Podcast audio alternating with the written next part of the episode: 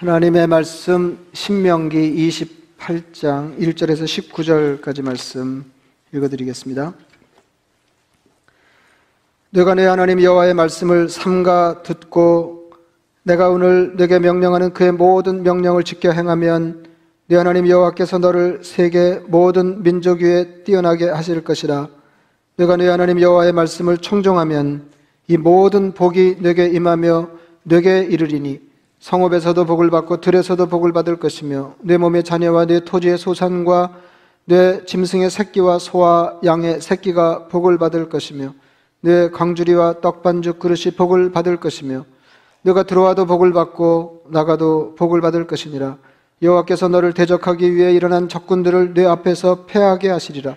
그들이 한 길로 너를 치러 들어왔으나 내 앞에서 일곱 길로 도망하리라. 여호와께서 명령하사 내 창고와 내 손으로 하는 모든 일에 복을 내리시고 내 하나님 여호와께서 내게 주시는 땅에서 내게 복을 주실 것이며 여호와께서 내게 맹세하신 대로 너를 세워 자기의 성민이 되게 하시리니 이는 내가 내 하나님 여호와의 명령을 지켜 그 길로 행할 것임이니라. 땅의 모든 백성이 여호와의 이름이 너를 위하여 불리는 것을 보고 너를 두려워하리라. 여호와께서 내게 주리라고 내 조상들에게 맹세하신 땅에서 내게 복을 주사 내 몸의 소생과 가축의 새끼와 토지의 소산을 많게 하시며 여호와께서 너를 위하여 하늘의 아름다운 보고를 여시사 내 땅에 때를 따라 비를 내리시고 내 손으로 하는 모든 일에 복을 주시리니 내가 많은 민족에게 구워질지라도 너는 꾸지 아니할 것이요.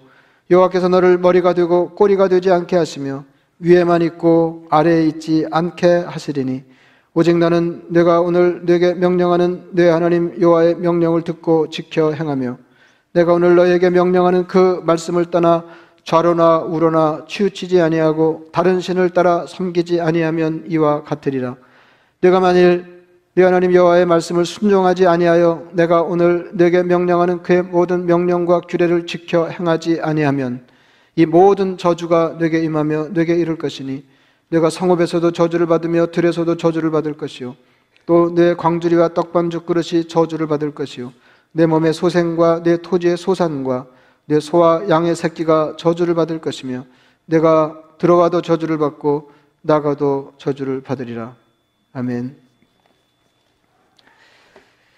뭐 기회 있을 때마다 자주 말씀드리는 거지만 하나님의 명령에는 늘 약속이 따라 붙습니다. 아, 이렇게 명백하게 하나님 명령하시고 그 다음에 바로 이어서 누구라도 쉽게 알아들을 수 있는 약속의 말씀이 따라붙는 경우가 대부분이지만 그렇지 않은 경우에라도 어, 하나님의 약속이 숨어 있는 것이다. 아, 이제 그런 말씀을 드렸습니다. 그러니까 하나님의 말씀에 순종하면 그 이런 복을 받는다. 이제 그런 식입니다. 그러니까 어, 이 말씀을 듣는 성도들은 하나님께 그와 같은 복을 받기 위해서 말씀에 순종하는 삶을 사는 것이지만 어, 그더 중요한 것은 하나님의 말씀은 그 하나님의 백성을 복 주시기 위해서 어, 주어진 것이다. 이제 그게 그게 더 중요합니다. 하나님 우리 성정을 알아서 그냥 어 그러니까 그 이렇게 마땅히 하나님의 백성이 살아내야 할 순종의 삶을 그 살아야 하지만 이 마땅한 삶을 살 때 우리에게 복을 약속하시는 것은 우리의 성정을 아시기 때문에 그러니까 무슨 베너핏이 있어야 어, 이제 그 동기가 돼서 하나님 말씀을 순종해 살기가 더 쉽기 때문이기도 하지만 그보다 더 중요한 것은 어, 하나님의 말씀은 성도를 복되게 하기 위해서 하나님의 백성들에게 들려주시는 말씀이라고 하는 것입니다. 그러니까 누구 좋으라고가 아니라 그 말씀을 듣는 하나님의 백성들, 하나님의 자녀들 좋으라고 어, 하나님이 들려주시는 말씀이다. 이제 그런 그것을 먼저 이해해야 하나님의 말씀을 따라서 순종하는 삶을 살기가 그만큼 수월해질 것입니다.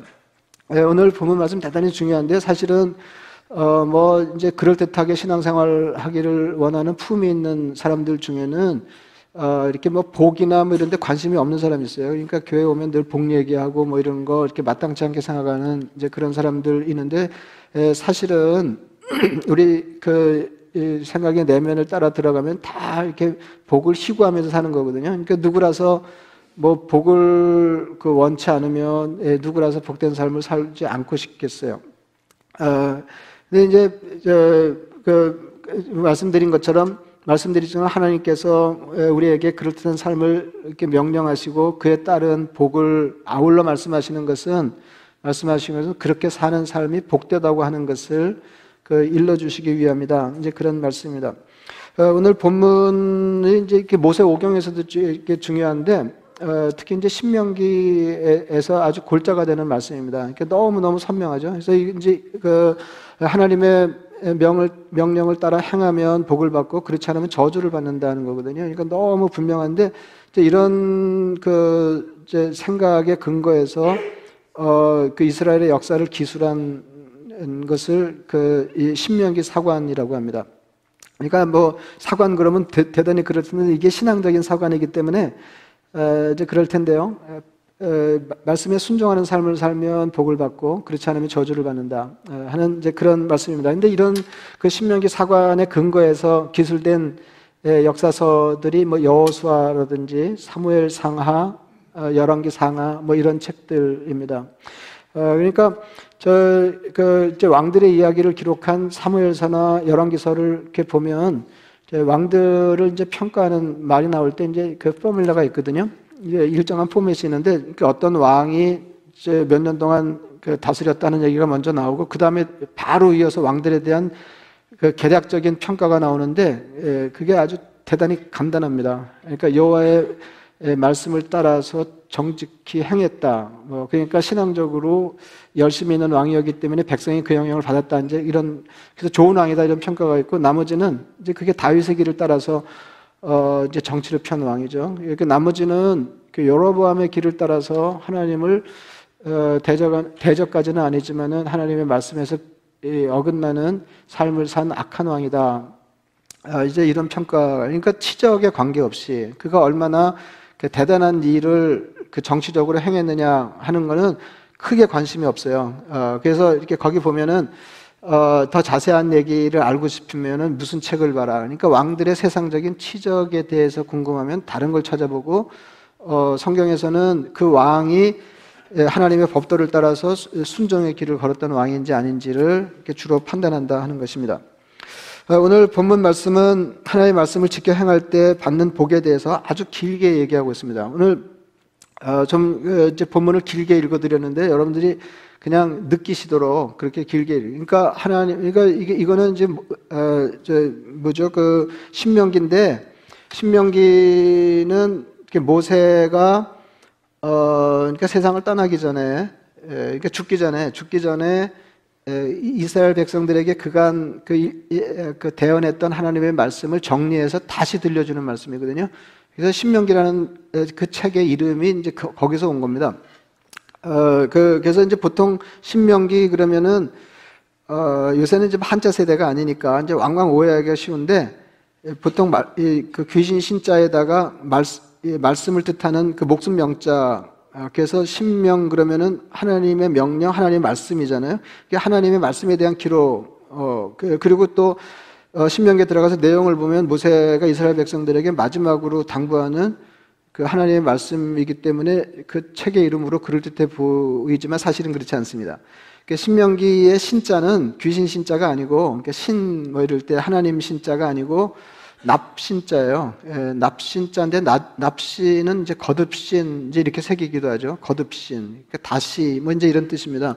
어, 그리고 명은 명령 목숨 명자를 쓰는데 예, 말씀이라는 뜻이 있죠. 명령할 때 명자예요. 예, 목숨 명자입니다. 그래서 신명기 그러면은 어, 백성의 입장에서 볼 때에는 다시 듣는 하나님의 말씀. 그 다음에 말씀을 전하는 모세 입장에서 볼 때에는 다시 전하는 하나님의 말씀이라는. 그러니까 영어로 듀로라미도 그런 뜻이거든요. 예, 앞에 그 뒤에 꼬리에 붙는 nomos, 어, 그러니까 nomy는 무슨 말씀이라든지 이론이라든지 법칙이라든지 이런 걸 뜻하는 말이고 그 다음에 그 앞에 그 deutero 그거는 이제 거듭 뭐 이런 뜻인 거죠. 둘 뭐 이런 뜻이니까 어, 우리말의 신명기라는 그 제목, 그 책 제목이나 영어의 Deuteronomy나 이제 같은 뜻이다. 이렇게 다시 듣는 하나님의 말씀인데 이제 여기서 중요한 건 뭐냐면 모세가 이스라엘 백성들을 애굽의 종살이에서 꺼내 오면서 40년을 함께 종살이 저 뭐죠 광야 생활을 겪어낸 사람 아니에요. 그리고 가나안에 들어가기 직전에 자기 목숨을 이렇게 다 할 시점에 이스라엘 백성들에게 신앙적으로 당부하는 말씀을 다시 일러주는 거니까 마지막으로 유언처럼 일러주는 거기 때문에 정말로 예, 중요한 말씀을 전하지 않을 수 없었는데 그 내용이 뭐냐면 하나님의 말씀을 순종해 살면 복을 받고 그렇지 못하면 저주를 받는다 하는 이제 그런 내용이었다는 게 굉장히 이렇게 아주 장황하게 에, 이제 그 복에 관한 얘기를 하, 하거든요. 그러니까 말씀을 지켜 살면 이런 복을 받는다 그랬는데 얼른 듣기에는 뭐 어, 이게 예, 우리하고 상황이 다르기 때문에 마음에 안 와 닿을 수 있, 습니다 예, 그러니까 뭐 내용이 지 그거 아니에요. 말씀대로 살면 세계 모든 민족 위에 뛰어나게 하실 것이고 모든 복이 임할 것인데 예, 성읍에서도 복을 받고 들에서도 복을 받을 것이며 자녀와 토지의 소산과 짐승의 새끼와 소와 양의 새끼가 복을 받을 것이며 내 광주리와 떡반죽 그릇이 복을 받을 것 내가 들어와도 복을 받고 나가도 복을 받을 것이니라. 그러니까 어, 이거는 그 당시로서는 그 받을 수 있는 복을 있는 대로 다 받는 거예요. 그러니까 하나님의 말씀에 순종하는 삶을 애써 살아가면 내 삶에 이처럼 다방면에 걸친 복을 받게 될 것이다 하는 겁니다. 다 이게 그냥 뭐 모든 복을 망라한 복을 어, 받게 되는 거예요. 그리고는 그리고 도 오늘 읽어드린 말씀 뒤로 한참을 더 이렇게 예, 그, 러니까 지금 이게 언급한 복, 한참을 더 복에 관한 얘기를 하거든요. 자세하게. 어, 그 전쟁을 치르면 어떻게 하나님이 도와주시고 어떻게 복을 받게 뭐 이제 이런 것들을 장황하게 에, 언급하고 있는데 에, 사실은 이 말씀만 있는 게 아니에요. 이건 세트로 읽어드릴 말씀인데 오늘 읽어드리지 않은 말씀 뒤에는 말씀대로 순종해서 주님을 따르는 삶을 사는 일에 실패할 때 우리가 어떻게 저주스러운 인생이 될지를 그 얘기하고 있습니다. 근데 이제 사람들이 다 이상해서 두 개를 같이 얘기하면은 어, 그 외워도 앞에 것만 외우죠. 읽어도 앞에 것만 읽고 이제 뭐 그건 좋은 거죠. 이제 말씀을 지켜 살면 복을 받는다 하는데 어, 그것만 있는 게 아닌 거죠. 그 뒤에 말씀대로 살지 못하면 어, 내 삶이 참으로 공고하게 될 거다. 아, 제가 좀 읽어드리겠습니다. 예, 내가 만일 내 하나님 여호와의 말씀을 순종하지 아니하여 내가 내가 오늘 내게 명령하는 그의 모든 명령과 규례를 지켜 행하지 아니하면 이 모든 저주가 내게 임하며 내게 이를 것이니 내가 성읍에서도 저주를 받으며 들에서도 저주를 받을 것이요 또 내 광주리와 떡반죽그릇이 저주를 받을 것이요 내 몸의 소생과 내 토지의 소상과 내 소와 양의 새끼가 저주를 받을 것이며 내가 들어와도 저주를 받고 나가도 저주. 그러니까 앞에 이와 같이 복을 받으리라 하는 것들을 다 그냥 저주를 바꿔 놓으면 될 정도로 이렇게 폼이 똑같죠? 예? 어, 그래서 제가 저, 어, 뭐 이, 런 말씀뿐만 아니라 성경의 모든 말씀을 그 읽어 적용하는 방법을 일러드린 일이 있잖아요. 그러니까 이와 같이 행하면 복을 받으리라 그럴 때 우리는 복을 받으리만 해가지고 이, 이것만 외우거든요. 그죠? 여기만 신경 쓰고 이복 주세요, 이복 주세요 그랬는데 사실은 즉슨 앞에 이와 같이 행하면은 우리 몫이고 뒤에 복을 주시는 건 하나님 몫이라고요. 근데 우리는 우리 몫에 신경을 쓰기보다는 하나님이 하실 일에 더 신경을 쓰는데 그렇게 하면 우리가 기대하는 결과를 얻기가 어려워진다는 거죠. 그래서 제가 뭐라 그랬어요. 그러니까 이와, 이와 같은 복을 받을 것이라는 건 가끔 흘낏 보고 우리가 정말로 주의해서 치중해야 될 건 뭐예요? 순종하는 삶을 살면이죠. 순종하는 삶을 살면. 어, 근데 여러분 그 신명기 28장 처음에 읽으면 엄청 기분 좋거든요. 이렇게 어쨌든 우리가 그와 같은 삶을 살든지 안 살든지 이와 같은 삶을 하나님 앞에서 어, 순종하며 살아내면 이와 같은 복이 임한다 그러는데 이게 뭐 엄청 예, 뭐 들어가도 복을 받고 나가도 복을 뭐 이것만 해도 뭐 엄청 기분이 좋잖아요. 예, 근데 여러분 신명기 28장에는 이와 같이 순종의 삶을 살면 이와 같이 복을 받으리라 하는 내용 한편으로 이어서 더 장황하게 예, 순종의 삶에 실패하면 이와 같이 저주스러운 인생이 된다 예, 하는 언급이 따라오고 있다고 하는 겁니다. 근데 여러분 그 신명기 28장에서 어, 순종하면 복을 받는다는 내용 의 구절이 14, 14절이거든요. 14절. 근데 말씀 순종에 실패하면 저주를 받는다 하는 내용의 구절이, 구절이 몇 절 될까요? 축복은 14절이에요. 축복 14절. 여러분 잘 안 믿으실 텐데 54절입니다. 54절. 그러니까 순종의 삶을 살면 14절 복을 받는다. 그 순종에 실패하면 저주받는다 54절이에요. 왜 그랬을까요? 순종 안 할 가능성이 더 많잖아요. 이게 지금 모세가 안타까운 심정으로 마지막으로 저 이스라엘 백성들에게 들려주는 말씀이거든요. 이스라엘 사람들의 성향을 너무 잘 알고 있는 거 아니에요. 그러니까 이와 같은 삶을 살면 복을 받는다. 이것만으로 안 되는 거죠. 저주를 받는다니까. 그게 몇 배 더 길어요. 몇 배 더. 이게 무슨 말씀일까요? 순정해서 받는 복을 바라는 한편으로 그걸 우리가 소망 삼아야 되는 거죠. 순정, 순정하면 이런 삶이 우리를 기다리고 있다. 네, 소망 삼아야 되는 거죠. 그런 한편으로 어, 순정하지 못하면 이렇게 힘겨운 인생을 산다. 저주에 대한 경각심을 가지라 그 말이에요. 경각심을 가지라. 에, 오늘은 그 하나님의 비상한 말씀에 순정했던 사람들. 그러니까 신앙생활의 핵심은 그러니까 계약의 내용이 그거예요. 예, 하나님이 우리 하나님 되시고 우리가 어, 그분을 추정하는 백성 된다고 할 때 내용이 뭐냐면 하나님 말씀에 순종하는 삶을 사는 겁니다. 예. 뭐 계약이라고 하는 건 서로 이롭자고 하는 거잖아요. 근데 우리의 이로움, 하나님과 관계를 맺고 예, 계약 관계 들어갈 때의 이로움이 뭐냐면 하나님 우리 우리보다 다방면에 우월하신 하나님의 말씀을 따라 살 때 하나님이 우리에게 복을 주신다는 거예요. 어, 그래서 그, 뭐, 이제 신앙은 다 순종인데, 순종인데, 이, 그, 이게 하나님의 비상한 말씀, 예, 그러니까, 예, 그, 에 순종했던 사람들 예를 좀 들어보려고 하는데, 왜 그러냐면, 어, 우리가 그 신앙적인 순종의 삶을 지향하면서도, 어, 그냥, 그냥 옆에, 내 옆에 아무개, 예? 아무개 수준, 나보다 조금 더 열심히 있고 순종의 삶을 사는 그분이 목표가 되면 안 된다는 것입니다. 먼저 생각할 수 있는 사람이 아브라함입니다. 제가 설교할 때마다 아브라함을 자주 소환하는 것은 아브라함이 그럴 만한 인물이기 때문에 그래요. 여러분 예, 너무 잘 아시지만 75세에 익숙하게 살던 평생 몸부쳐 살던 고향을 떠나서 하나님이 지시하시는 낯선 곳으로 길을 떠난 사람입니다. 예. 근데 이건 뭐, 뭐 제가 말씀드리지만은 이게 20세기, 21세기에 한국에서 오래 살다가 미국에 이민 오는 거하고는 달라요. 여러분 지금 이민 오는 거하고 또 70년대 이민 온 분들하고 다르죠. 예, 그때는 죽을 고생을 한 거예요. 그래서 요새 와서 뭐 이민 생활 힘들어요. 그러면 그분들이 웃거든요. 아 근데 예, 아브라함이 살던 고대 사회의 고향을 떠나서 익숙하지 않은 곳, 낯선 곳으로 간다. 이거는 목숨의 안전을 보장받을 수 없는 위험한 처지가 되는 걸 뜻하거든요. 그러니까 75세에 평생을 자기가 애써서 구축했던 혈연과 지연을 다 버리고 뿌리 뽑힌 인생. 그러니까 이제는 전적으로 하나님만 의지해서 사는 삶으로 돌입하겠습니다 하는 신앙 선언이나 마찬가지예요. 그러니까 하나님 말씀에 순종한다고 하는 것은 이런 걸 뜻하는 거예요. 예, 불안정하지만 하나님이 함께 하시고 전적으로 하나님의 은혜에 기대지 않고서는 가능하지 않은 삶을 살아보겠습니다 하는 것입니다. 그럴 때 하나님이 어, 뭐 여러 가지를 약속하시잖아요. 그, 자손을 주겠다, 땅을 주겠다, 내 하나님이 되어주리라, 너와 내 자손을 통해서 천하 만민이 부어. 굉장한 거죠. 굉장한 거죠. 근데 뭐 이런 굉장한 복도 살아남아야 받는 거 아니겠어요? 이런 굉장한 복을 받기 위해서 내 삶이 온통 뿌리 뽑힌 채로 이 나이에 새로운 삶을 시도해야 되는가? 뭐 이런 생각을 해봄직한데 아브라함 순종했습니다.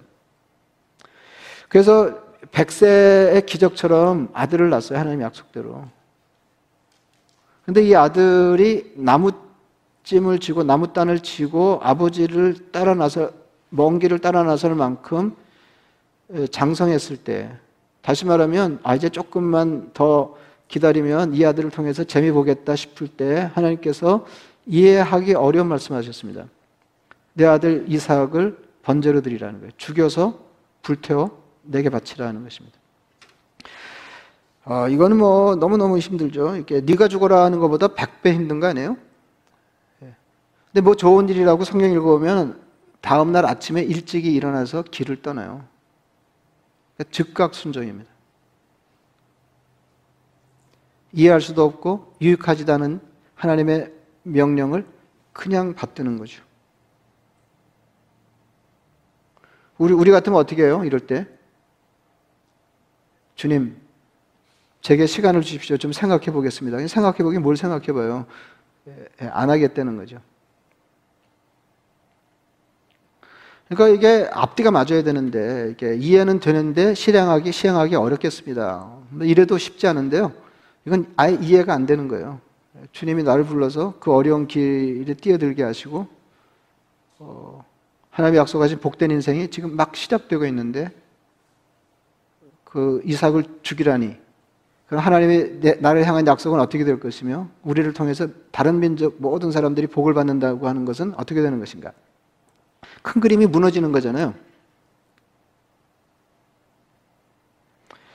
이해할 수 없었지만 아브라함은 하나님 말씀에 즉각 순종하였습니다. 말씀에 순종하려 할 때 아들이 죽지 않았고 천하 만민이 너와 내 자손을 통하여 복을 받으리라 하시는 하나님의 말씀이 약속이 재확인되었습니다. 아브라함은 순종의 크기만큼 하나님을 경험하였습니다. 그 호세아도 순종이라면 누구에게라도 지지 않을 사람입니다. 그런데 이 그 뭐 뭐 옛날 선지자들 아, 예언자하고 요즘의 목사 노릇하고는 뭐 차이가 많지만은 어, 이 호세아 생각하면 가슴이 아파요. 예, 그 이렇게 해야 되나 이렇게까지 해야 되나 이런 생각이 드는 거죠. 어, 호세아 1장 2절에 하나님이 호세아에게 이렇게 말씀하셨습니다. 여호와께서 처음 호세아에게 말씀하실 때, 그러니까 지금 예, 이렇게 사역자로서 여호수아가 하나님을 처음 지금 맞닥뜨린 거예요. 여호와께서 처음 호세아에게 말씀하실 때, 여호와께서 호세아에게 이르시되 너는 가서 음란한 여자를 맞이하여 음란한 자식을 낳으라. 이 나라가 여호와를 떠나, 크게 음란함이라 하시니 여러분 그 이렇게 살다 보면 이상한 여자하고 결혼할 수 있잖아요. 그거는 당한 거지. 근데 여기는 음란한 여자를 가서 맞이하려는 거예요. 그 우리가 이런 사실을 모르지 않습니다. 예언자는 말로만 하나님의 말씀을 전하는 사람이 아니라 상징적인 행동을 통해서 덜어는 삶 전체를 통해서 하나님의 말씀을 백성에게 전하는 사람입니다. 하나님은 호세아의 상징적인 행동을 통해서 하나님을 떠나 우상숭배하는 이스라엘에게 말씀하려 하셨습니다. 그래서 음란한 여자와 결혼해라. 한번 생각해 보세요. 이렇게 뭐 옛날 그 예, 예언자하고 요즘 목사는 격이 다르지만 목사 보고 창녀와 결혼해라. 결혼해서 그냥 가서 어떻게 재밌게 살아봐라 이게 아니고 사역을 하는 거 아니에요?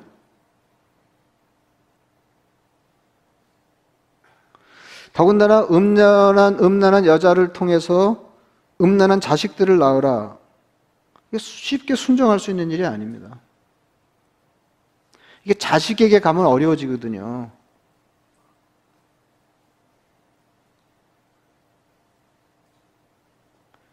호세아가 어떻게 했나요? 제가 그 부분을 다시 읽어보겠습니다. 여호와께서 처음 호세아에게 말씀하실 때 여호와께서 호세아에게 이르시되 너는 가서 음란한 여자를 맞이하여 음란한 자식들을 낳으라. 이 나라가 여호와를 떠나 크게 음란함이니라 하시니 이에 그가 가서 디블라미의 딸 고멜을 맞아했더니 고멜이 임신하여 아들을 낳음에 즉각 순종입니다. 하나님의 말씀을 따라 이렇게 자식을 낳는데 이제 아들들 따라 낳는데 이 이름을 또 하나님이 끔찍하게 지라고 그러셨어요. 그래가지고 끔찍하게 줬어요. 여러분 그 이 애들 이름에는 자녀들 이름에는 되게 축복의 의미가 있잖아요, 그죠? 이름 잘, 잘 지려고 그러는 거는 저, 이렇게 축복해 주는 거잖아요. 근데 이, 그, 저, 호세아 애들 이름은 국률이 여김을 받지 못하는 자. 내 백성이 아니라, 하나님의 백성이 아니라는 거예요. 이게 애들 이름이에요. 고멜 그 음란한 여자 고멜하고 결혼했는데 애 셋 낳고 집을 나갔어요. 그래서 다시 음란 행각에 들어갔습니다. 하나님이 호세에게 이렇게 말씀하셨습니다. 여호와께서 내게 이르시되 이스라엘 자손이 다른 신을 섬기고 건포도 과자를 즐길지라도 여호와가 그들을 사랑하나니 너는 또 가서 타인의 사랑을 받아 음녀가 된 그 여자를 사랑하라 하시기로 내가 은 열다섯 개와 보리 한 호멜 반으로 나를 위하여 그를 사고 그에게 이르기를 나는 많은 날 동안 나와 함께 지내고 음행하지 말며 다른 남자를 따르지 말라. 나도 내게 그리하리라 했노라. 그러니까 하나님을 떠나서 저 신앙적으로 저 어그러진 삶을 살면서 우상 숭배하는 이스라엘을 하나님이 이렇게 사랑하신다는 것을 내 삶을 통해서 보여주려는 거예요. 그래서 돈을 많이 주고 그 여자를 다시 데려와요. 근데 하나님 뭐라고 그러시냐면 이 여자를 그냥 데려다가 꾹 참고 살아라 그러지 않고 사랑하라 하시기로. 여러분 이거는 그, 그 이중 삼중의 고통이잖아요. 아니 이것도 이 사람도 삶인데 호세아도 이게 삶이고 호세아도 이게 가정 생활이잖아요. 그런데 아 여자가 이 지경이면은 마음 고생이 어때요? 그리고 평판은 다 무너지고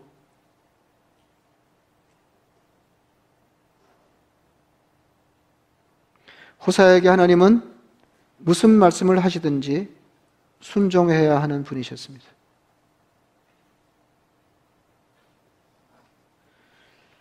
예수님의 부르심을 받아들인 제자들의 순종도 대단했습니다. 제가 늘 이렇게 제자들 이렇게 얕잡아서 그 얘기하고 그러잖아요. 아무나 뽑았나 보다. 이게 실제로 뭐 길을 가시다가 뽑고 뭐 이러시거든요. 그리고 이렇게 뭐 그 당시에 이렇게 뭐 그, 그럴듯한 사람들이 아니었어요. 예, 그럴듯한 사람들을 뽑으려고 그러면은 근데 이게 예수님의 원대한 계획을 수행할 만한 그럴듯한 제자를 뽑으려고 그러면은 예루살렘에서 뽑아야 됐다. 그죠? 거기 다 아주 대단히 종교적인 사람들, 대단히 똑똑한 사람들 다 거기 능력 있는 사람 다 거기 있었거든요. 근데 갈릴리 변방에서 길을 가시다가 뽑았는데 뽑음직한 사람을 뽑으셨다는 겁니다. 제가 읽어보겠습니다. 갈릴리 해변에 다니시다가 두 형제 곧 베드로라는 시몬과 그의 형제 안드레가 바다에 금을 던지는 것을 보시니 그들은 어부라. 말씀하시되 나를 따라오라. 내가 너희를 사람을 낚는 어부가 되게 하리라 하시니 그들이 곧 그물을 버려두고 예수를 따르니라. 거기서 더 가시다가 다른 두 형제 곧 세베대 아들 야고보와 그의 형제 요한이 그의 아버지 세베대와 함께 배에서 그물 깃는 것을 보시니 부르시니 그들이 곧 배와 아버지를 버려두고 예수를 따르니라. 배를 곧 그물을 버려도 이건 상징적인 거죠. 어부가 그물 버렸다 이게 뭐예요? 업을 버린 거예요. 평생의 생계 수단을 버린 겁니다. 곧 배와 아버지를 버려두고 예수를 따르니라. 즉각 순종. 그들은 순종의 크기만큼 주님을 경험했습니다. 아나니아라고 하는 제자도 보통으로 대단한 사람이 아니었어요. 그 이게 대단한 사람, 이게 주연, 대단한 주연 옆에는 대단한 조연들이 있거든요. 아 드라마도 보면은 이렇게 조연 때문에 그 이렇게 이 괜찮은 드라마들이 있잖아요. 예, 조연도 괜찮아야 드라마가 괜찮아요. 뭐 드라마 안 보시 잘 모르시겠지만은 하여튼 이게 주연만 대단해서 이게 이게 드라마가 찍게 되는 게 아니거든요. 그러니까 어 인기를 얻는 주연이 대단한 드라마나 영화 이렇게 보면은 조연들도 대단해요. 근데 이 그 신약 성경에 대단히 우뚝한 인물 바울을 바울 되게 했던 조연 중에 한 사람이 아나니아라고 하는 사람입니다. 바울이 아직 사울이라는 이름을 가지고 어, 유대교에 열심을 내면서 예수를 믿는 사람들을 핍박하고 잡아 죽이던 일에 열중할 때 일어난 일이에요. 그래서 뭐 예루살렘에서 이제 막 이 사울이 앞장서 가지고 막 예수 믿는 사람 체포해 가고 잡아 죽이고 뭐 이러니까 사람들이 다 그 박해를 피해서 어, 이렇게 사방으로 흩어지던 중에 담메색이라고 하는 큰 도시에 많이 모여 살게 됐거든요. 근데 이, 이 사울이라고 하는 사람이 얼마나 열심히 있었는지 대제사장에게 체포영장을 받아가지고 담메색에 예수 믿는 사람 체포하러 가다가 담메색에 거의 이르렀을 때 환상으로 예수님을 만납니다. 그때 예수님이 그 하늘로부터 이제 사울이 하늘로부터 음성을 듣는데 나는 내가 박해하는 예수라. 나는 내가 박해하는 예수라. 사울은 그 길로 눈이 멀었어요. 그리고 사울 동안 먹지도 마시지도 못했습니다. 그때 주님께서 세계 사는 제자, 그러니까 다시 말하면 그 한 예수쟁이에게 말씀하셨습니다. 이 사람은 아나니아였어요. 집가라고 하는 거리에 있는 유다 사람의 집으로 가서 어, 사울에게 안수하여 다시 보게 하라. 그 부분을 읽어드리겠습니다. 아나니아가 대답하되 주여 이 사람에 대하여 내가 여러 사람에게 듣사온즉 그가 예루살렘에서 주의 성도에게 적지 않은 해를 끼쳤다 하더니 여기서도 주의 이름을 부르는 모든 사람을 결박할 권한을 대제사장들에게서 받았나이다 하거늘 그뭐 얘기해 볼 수는 있는 거 아니에요? 아니 그 지금 사울이 오면 에, 이따가도 도망가야 될 판인데 사울을 찾아가려는 거 아니에요? 그래서 어, 그 사람 예- 예수 믿는 사람 잡아들이는 사람인데요. 이렇게 얘기했어요. 그랬더니 주께서 이르시되 가라. 이 사람은 내 이름을 이방인과 임금들과 이스라엘 자손들에게 전하기 위하여 택한 나의 그릇이라. 그가 내 이름을 위하여 얼마나 고난을 받아야 할 것을 내가 그에게 보이리라 하시니 아나니아가 떠나 그 집에 들어가서 즉각 순종이죠. 그에게 안수하여 이르되 아 굉장합니다. 형제 사오라 그래요. 형제는 그리스도인이 그리스도인을 부르는 호칭이었어요. 아, 이 사람 예수 믿을 거고 어, 나를 위해서 엄청 고난 받을 사람이야. 이렇게 얘기하니까 그냥 순종해서 가서 지금 뭐 흉악한 인간인데 가서 형제 사오라 그래요.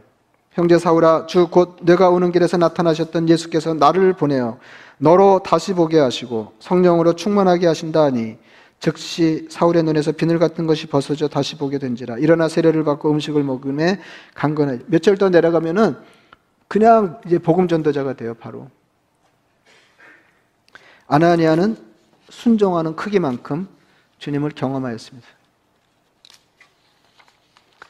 순종의 앞권은 예수님입니다. 예수님 십자가 죽음 앞두고 제자들과 함께 겟세마니 동산 가셔서 세 번 같은 내용으로 반복하여 기도하셨습니다.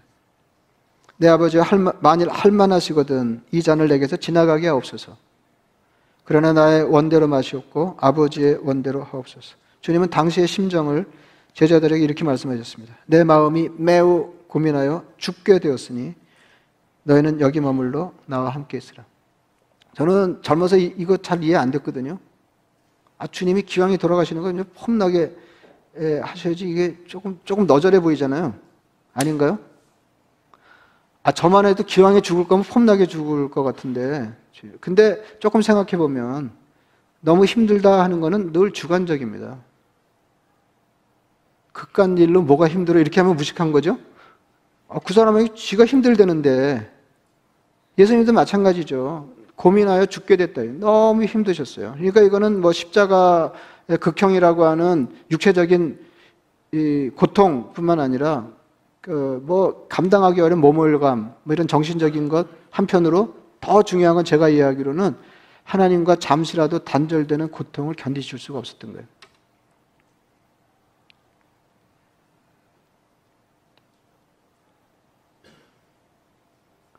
그런데도 주님은 자신의 심정을 하나님께 그대로 토로하면서 하나님 아버지의 원대로 되기를 소원하셨고 마침내 십자가를 지시고 우리들의 구주가 되셨습니다. 로마서 6장 19절은 이것을 이렇게 표현했습니다. 한 사람이 순종하지 아니하므로 많은 사람이 죄인 된 것 같이 아담 얘기죠. 한 사람이 순종하심으로 많은 사람이 의인이 되리라. 예수님 얘기입니다. 이거를 순종으로 다루고 있어요. 예수님이 하나님 앞에 순종하기 어려운 것을 순종하셨기 때문에 오늘날 우리가 이와 같은 은혜를 누리는 것입니다. 그래서 순종은 순종은 내가 살고 다른 사람을 살게 하는 거예요. 아브라함이 그랬잖아요. 아브라함도 아브라함도 순종하니까 어, 그와 그 자손들이 복을 받았고 아브라함과 그 자손을 통해 수많은 사람이 하나님의 복을 나눠 받게 됐다는 거죠. 그러면 순종 안 하면 그 여러 가지로 그림이 엉망이 되는 거죠. 나, 내, 나와 내 자손이 복을 못 받을 뿐만 아니라 나와 내 자손을 통해서 하나님께서 수많은 사람들에게 복을 흘러가게 하려고 하셨던 계획이 어그러지는 것입니다. 주님 한 분이 하나님께 순종하심으로 그렇게 많은 사람들이 의인이 되는 복을 받았어요. 여러분, 신앙생활은 하나님을 믿기 때문에 하나님의 말씀을 믿고 순종하는 것입니다. 이걸 여러분들이 그냥 이렇게 들으시면 그 일반적으로 이렇게 흘려 들으실 가능성이 많은데 제가 언젠가도 한번 비슷한 말씀 드린 적이 있거든요. 이건 잘 들으셔야 되는데 큰 비 큰비 예배 오시는 분들은 잠이 다 깨서 오시기 때문에 이렇게 말씀드려도 괜찮을 것 같아요. 어, 우리가 하나님의 말씀을 따라 순종의 삶을 사는 것은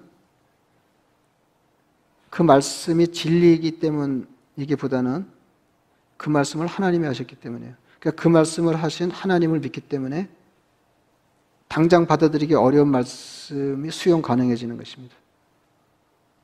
이게 무슨 말이냐면, 어, 그러니까 이게 이해되는 진리이기 때문에 내가 그걸 받아들여서 순종하려고 하면 이해되지 않을 때에는 순종이 지체되는 거죠. 그죠?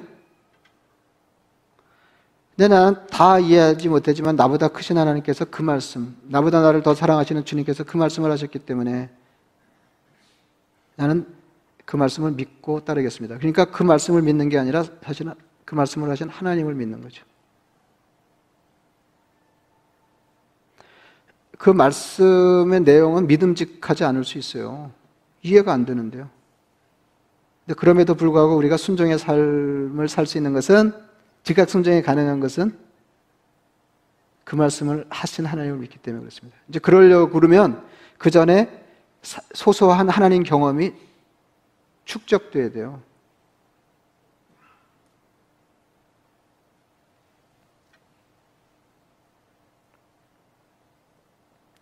우리는 하나님을 믿는 사람이기 때문에 이해조차 어려운 힘겨운 말씀에 순종할 때 그 말씀이 이해되는 것입니다.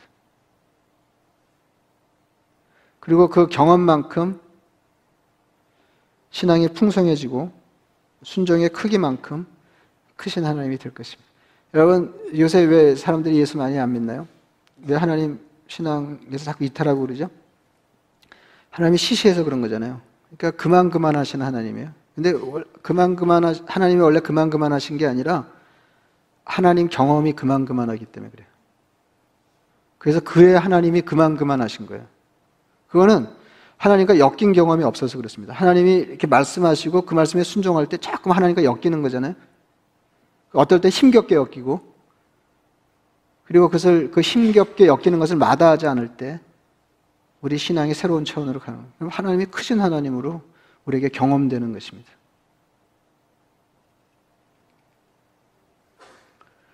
그래서 그 이제 어느, 어느, 어느 목사님 하신 말씀이라고 제가 전에 인용한 적이 있는데 어가 아주 뭐 순, 순종의 요체예요.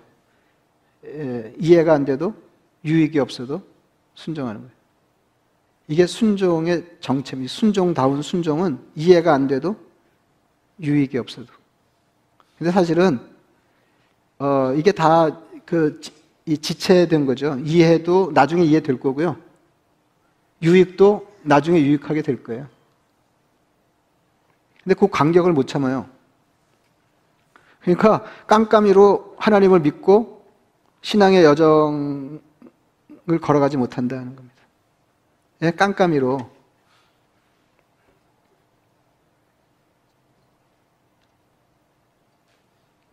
그래서 하나님의 말씀에 더 크게 순종할 때, 심지어는 이렇게 비상한 말씀에 순종할 수 있을 때, 말씀이 이해되고 하나님은 내게 더 가까우신 분, 더 크신 분이 될 것입니다. 그래서 어, 하나님의 먼저 믿은 하나님의 사람들이 시원치 않으면 뒤에 따라오면서 믿는 하나님의 사람들이 시원찮을 수밖에 없어요. 예. 그래서 제가 그런 말씀 드리잖아요. 한국에서는 구역장을 잘못 내야 된다고 처음에 예수 믿을 때.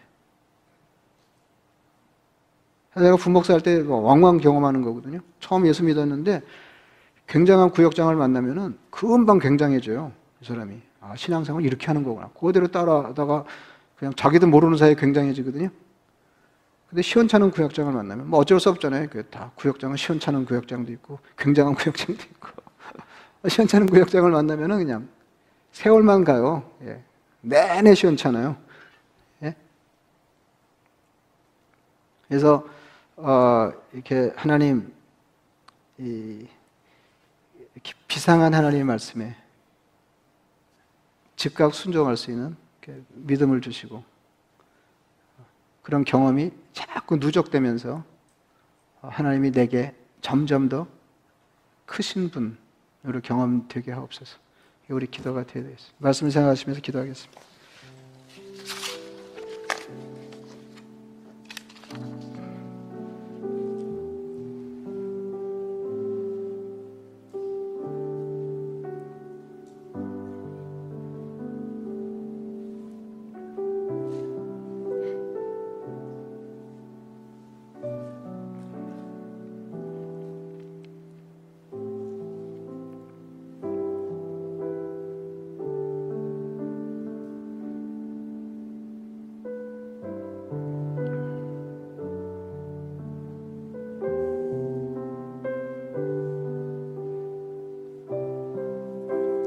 하나님 아버지, 우리 신앙생활이 그저 그런 것은 하나님이 그저 그런 분이어서가 아니라 우리가 말씀을 중심으로 하나님께 엮인 순종의 경험이 그저 그렇기 때문입니다.